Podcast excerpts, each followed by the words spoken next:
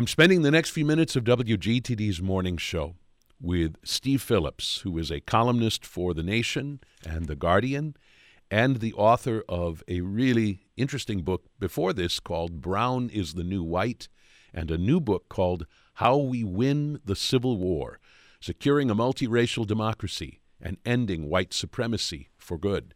The wording of that title is no accident. It is the contention of Steve Phillips, and he is not alone in saying it, is that in many respects, we are still waging, still fighting the Civil War that, of course, officially only took place and officially ended back in 1865. But in the minds of many, uh, that war has never ended, and that there are those who still fervently and ardently believe uh, in the causes of, of the Confederacy and are at work against uh, on those causes uh, to this very day. And that's one of the things that he explores uh, in his really interesting book. And I'm really glad that we have Steve Phillips um, with us for the next few minutes to talk about his book, again titled How We Win the Civil War Securing a Multiracial Democracy and Ending White Supremacy for Good. Steve Phillips, we welcome you to the morning show. Thanks for having me. I'm really glad to be here. Uh, before we get into the book, I want to give you an opportunity to talk about an organization that you uh, helped to create called Democracy in Color. I think it touches uh, very directly on many of the issues that you raise uh, in your book. So tell us briefly about Democracy in Color. So, Democracy in Color is uh, a media organization that provides information and analysis with a color conscious uh, perspective, right? We have a podcast, uh, Democracy Color with Steve Phillips, a color conscious podcast about politics. We have a weekly newsletter, which is a roundup of information and things we're reading and analysis about uh, the changing demographics in the country and how they're playing themselves out in U.S. politics. Um, and we do different reports periodically about U.S. politics from a very uh, race-conscious lens. We did an analysis of the spending of the Democratic super PACs in 2020, that type of a thing. So, but the core uh, uh, products we put out into the world are our biweekly podcast and our weekly newsletter. I'm really glad that you uh, used the turn of phrase that you did because it prompts a, a question that I'm not sure I would have thought to ask. When we hear from certain people uh, on on the right when it comes to some of these issues, they will lodge the charge that those on the left are actually overly preoccupied with matters of race. And they will sometimes even go so far as to uh, accuse the other side of racism or maybe racism in reverse by being so preoccupied, or as you yourself use the phrase, color conscious. Uh, how would you respond to those uh, concerns or charges? Uh, uh, uh and, and do you see any potential pitfalls in being uh, color conscious as you are grappling with very, various issues? No, not at all. That the the introduction to the my current book is titled "Choice Between Democracy and Whiteness," and uh, it's a phrase that the uh, historian Taylor Branch used in describing uh, the rise of white domestic terrorism under Trump. And he was talking about how so people would not stand for being a minority in their own country. The question is, if given a choice between democracy and whiteness, how many would choose whiteness? And that's exactly what transpired on January 6, uh, 2021 whereas that all 50 governors of the state of the uh, uh, every state in this country had said that the election was over and certified the results, and the results were that uh, Joe Biden had won. That's democracy. And then you had people carrying the Confederate flag, wearing sweatshirts saying MAGA Civil War, January 6, excuse me, January 6, 2021, storming the United States Capitol. And so and hurling racist epithets at uh, many of the black police officers who were trying to defend the Capitol. And so this struggle over whether this is fundamentally a white country or whether or not this is a multiracial country continues to this day. And if you look at the challenge that we face in this country, most fundamentally, the uh, you know, profound gargantuan racial wealth gap, where the average white family – has uh, more than uh, 10 times the assets of the average black and Latino family, and everything that flows from that in terms of housing and education and, uh, and job opportunities, et cetera, that's all quite racialized within this country. And so we have profound racial inequality. And my first book, Brown's New White, I talk about why do white people have all the money? And that if you look basically at, they came to this country, took the country, brought people over here to work the country and create its wealth, and then took it and kept it for themselves. That's the origins of the contemporary racial wealth gap we have. So if we're going to have a society of equality and justice and uh, the values that you know we like to uh, espouse rhetorically, we have to grapple with the profound racial inequality, which is racial and economic inequality, which is government created and protected and extended. We've only had non legal uh, racism and discrimination has only been illegal in this country since 1965, 1964, in the Civil Rights Act and the Voting Rights Act. Prior to that, it was perfectly legal to discriminate in hiring and jobs in all of these different areas until the Civil Rights Act of 64 was passed, was the year I was born. So we are dealing with these issues, and you can't then walk into a situation of such profound inequality and say we're not going to talk about it. Right. I was going to say per- perpetuates it. It's it's uh, and it's easy to say let's not talk about race uh, when when you are white and living in the midst of a society in which so much of the power and so much of the wealth resides with you and other whites. Uh, it's it's one thing for somebody like that to say let's let's not talk about race. Uh, I think that's part of what you're saying. Oh, 100 percent. That it's it's it's it, it, we live in a society that there is profound uh, inequality that benefits white people that every white person inherits, and you're not going to change it unless you talk about it. But those who don't want it to change don't want it to be talked about. So that's actually not a very surprising thing at all. And that's part of what you know I see my mission as is trying to get this word out into the world, get people to face these realities, and then point a path to how we change them. I'm speaking with Steve Phillips, uh, author of How We Win the Civil War. I want to take a moment to talk about the really interesting author's note at the front of your book, in which you uh, you talk first about the, the choice of when you refer to someone by a, a first name versus referring to them by their last name, and kind of the different sort of gesture of, of respect which you know one choice versus versus the other might might might represent. And then a really interesting uh, point where you talk about the matter of capitalizing the word blacks versus the word whites. Let's talk with, about the first. I thought this was really quite interesting. First names and last names, and it says so much about thinking about respect with others. Can you just quickly uh, tell our listeners what, what I'm talking about here?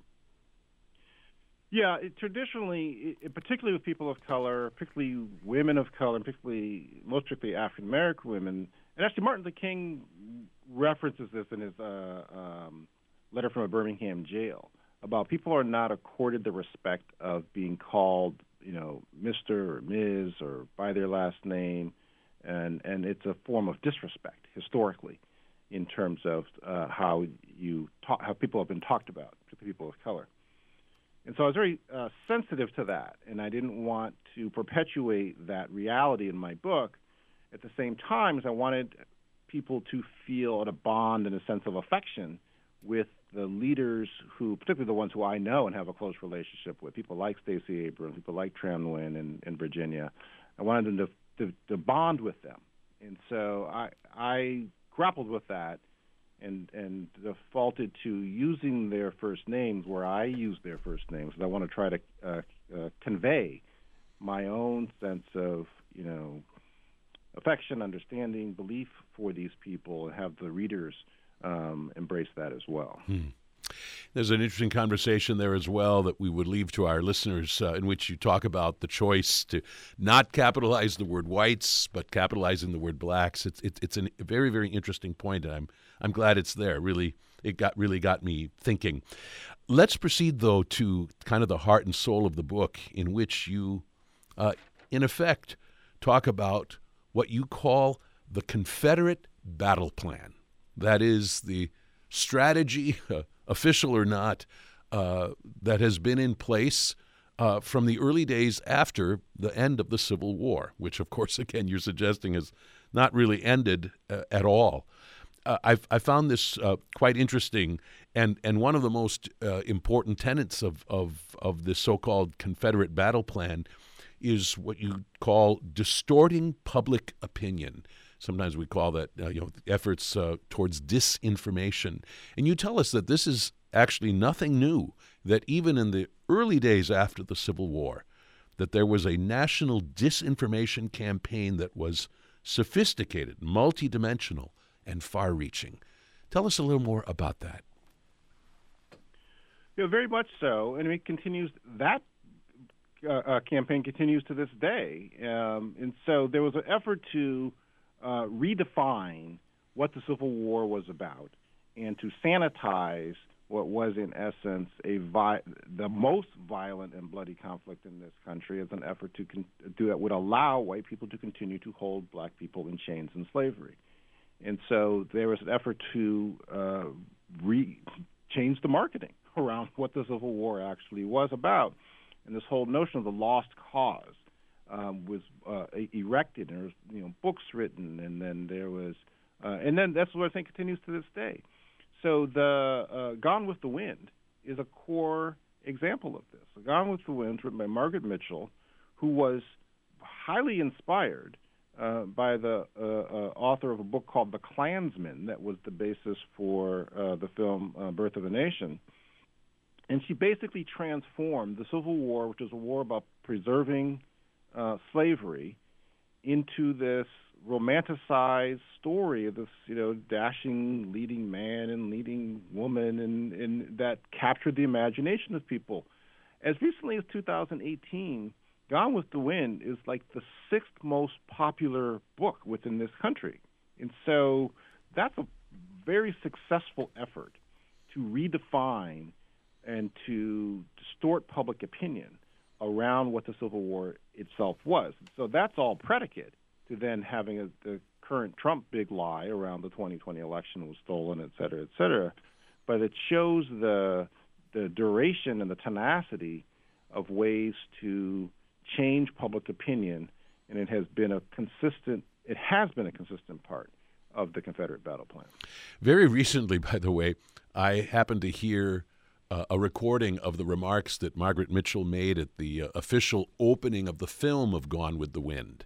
Uh, she was the last to speak after various cast members, and in her remarks to this cheering crowd in, I think, Atlanta, uh, she makes very specific reference to the Confederacy and to the something like the beauty of the Confederacy or something, and it really was kind of shocking to me. I would have thought that uh, any references to the Confederacy would have been sort of veiled or or not not nearly so overt, but she uh, it, it really underscored for me, yes, that there are at least certain Southerners who have a devotion for the Confederacy and for what the Confederacy stood for uh, that is uh, very, very energetic and galvanized to this very day. In your book, you present, in a sense, a battle plan uh, in reverse uh, for those who would oppose uh, the tenets of a, this so-called Confederate battle plan. Uh, tell us what the heart and soul of your thoughts is in terms of what must be done to to uh, mount a uh, effective counterplan to this Confederate battle plan. Right. So the the second half of the book are is uh, case studies of how we win and how we have been winning, looking at places like Georgia, uh, Virginia, Arizona, Harris County, Texas, and San Diego, and what they have done to be able to uh, make real progress in those areas that were former, uh, many of them former Confederate strongholds. And so it was interesting that there's very consistent elements of what has taken place in each of those um, areas, and that's what I call the Confederate battle plan in terms of strong leaders, civic engagement groups, detailed data-driven plans, and playing the long game. And the essence of it, I would say, it really is about expanding democracy and civic participation. Because the fundamental point being, this is what I tried to outlay in my, my first book, is that there is a new American majority within this country, consisting of the overwhelming majority of people of color, and what I call a meaningful minority of whites. That's the coalition that elected Obama and reelected Obama. People of color have gone from 12% of the population in the 60s to 40% today. And so the challenge is how do you translate that population majority into a electoral and political majority? And that's the fundamental uh, uh, imperative of this hour, and that's the core component um, of the liberation battle plan, is to find the leaders and the groups and the people who have the plans to be able to get the population into the polls so that election results um, can be transformed. And that is how uh, uh, Biden won Georgia in a way that shocked him. And the title of my Georgia chapter is Georgia. That's not one we expected because Biden. That's what Biden said on election night, and that's the fundamental. And you know it's the fundamental battle because the the, the conservatives are doing everything they can to suppress voting and to make it as hard as possible to participate because they understand the strategic significance of that uh, of galvanizing the electorate, and that's the core um, of this battle plan piece, and that's the core of how we in fact do win. You talk quite a lot in the book about uh, various success stories, and you don't talk about anything as much as you talk about Georgia, of course. And we associate the name of Stacey Abrams with that success in Georgia. But you tell us that success was not just about Stacey. And uh, that's probably uh, one of the most important points that you're trying to make here. Uh, I mean, it is about particular gifted people and the huge difference that they make. But what about that success story in Georgia uh, is is beyond Stacey Abrams uh, herself? What is the other takeaway from Georgia? Yeah, no, I joked with Stacey um, when I uh, she called me in uh, 2021 after the new Senate had passed the COVID relief bill, and I, I said, "So you, you you took that ten thousand dollars we helped you raise, and you turned it into two trillion dollars for the American people?" And she says, "I'd like to provide return on investment." So the work that she did to transform the electorate. When I met Stacey 10 years ago, she said that do we lose by 200,000 votes? There are a million and a half people of color who don't vote. I'm going to go register them to vote. And that is the work that led to uh, Raphael Warnock and Jon Ossoff getting elected to the Senate, flipping control of the entire United States Senate, the entire United States Congress. So anything that has come out of this Senate and Congress that people think is good is due to the work that Stacey was doing for the past decade of transforming the electorate so that we could change who its leaders were in Congress, and that changed the whole balance of power in the entire country. Hmm. A last question.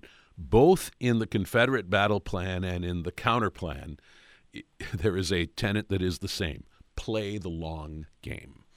Uh, what does that mean to you, playing the long game? It means sticking with it. And so in each of these places, I highlight leaders and groups who have been doing work to make change. In every single one of them, the same leaders and same groups have been at it for at least a decade, and they've stuck at they've stuck at that work around bringing people to the electorate, changing its composition, making sometimes often incremental gains, but tenacious and unrelenting. And so it means having a 10-year mindset in terms of going about this work and sticking with it through the ups and downs. Playing that long game is what yields the results. The book again is How We Win the Civil War Securing a Multiracial Democracy and Ending White Supremacy for Good. The author, Steve Phillips. Steve Phillips, thank you so much for joining me today on the morning show to talk about your thought provoking book, and best wishes to you. Thanks so much for having me.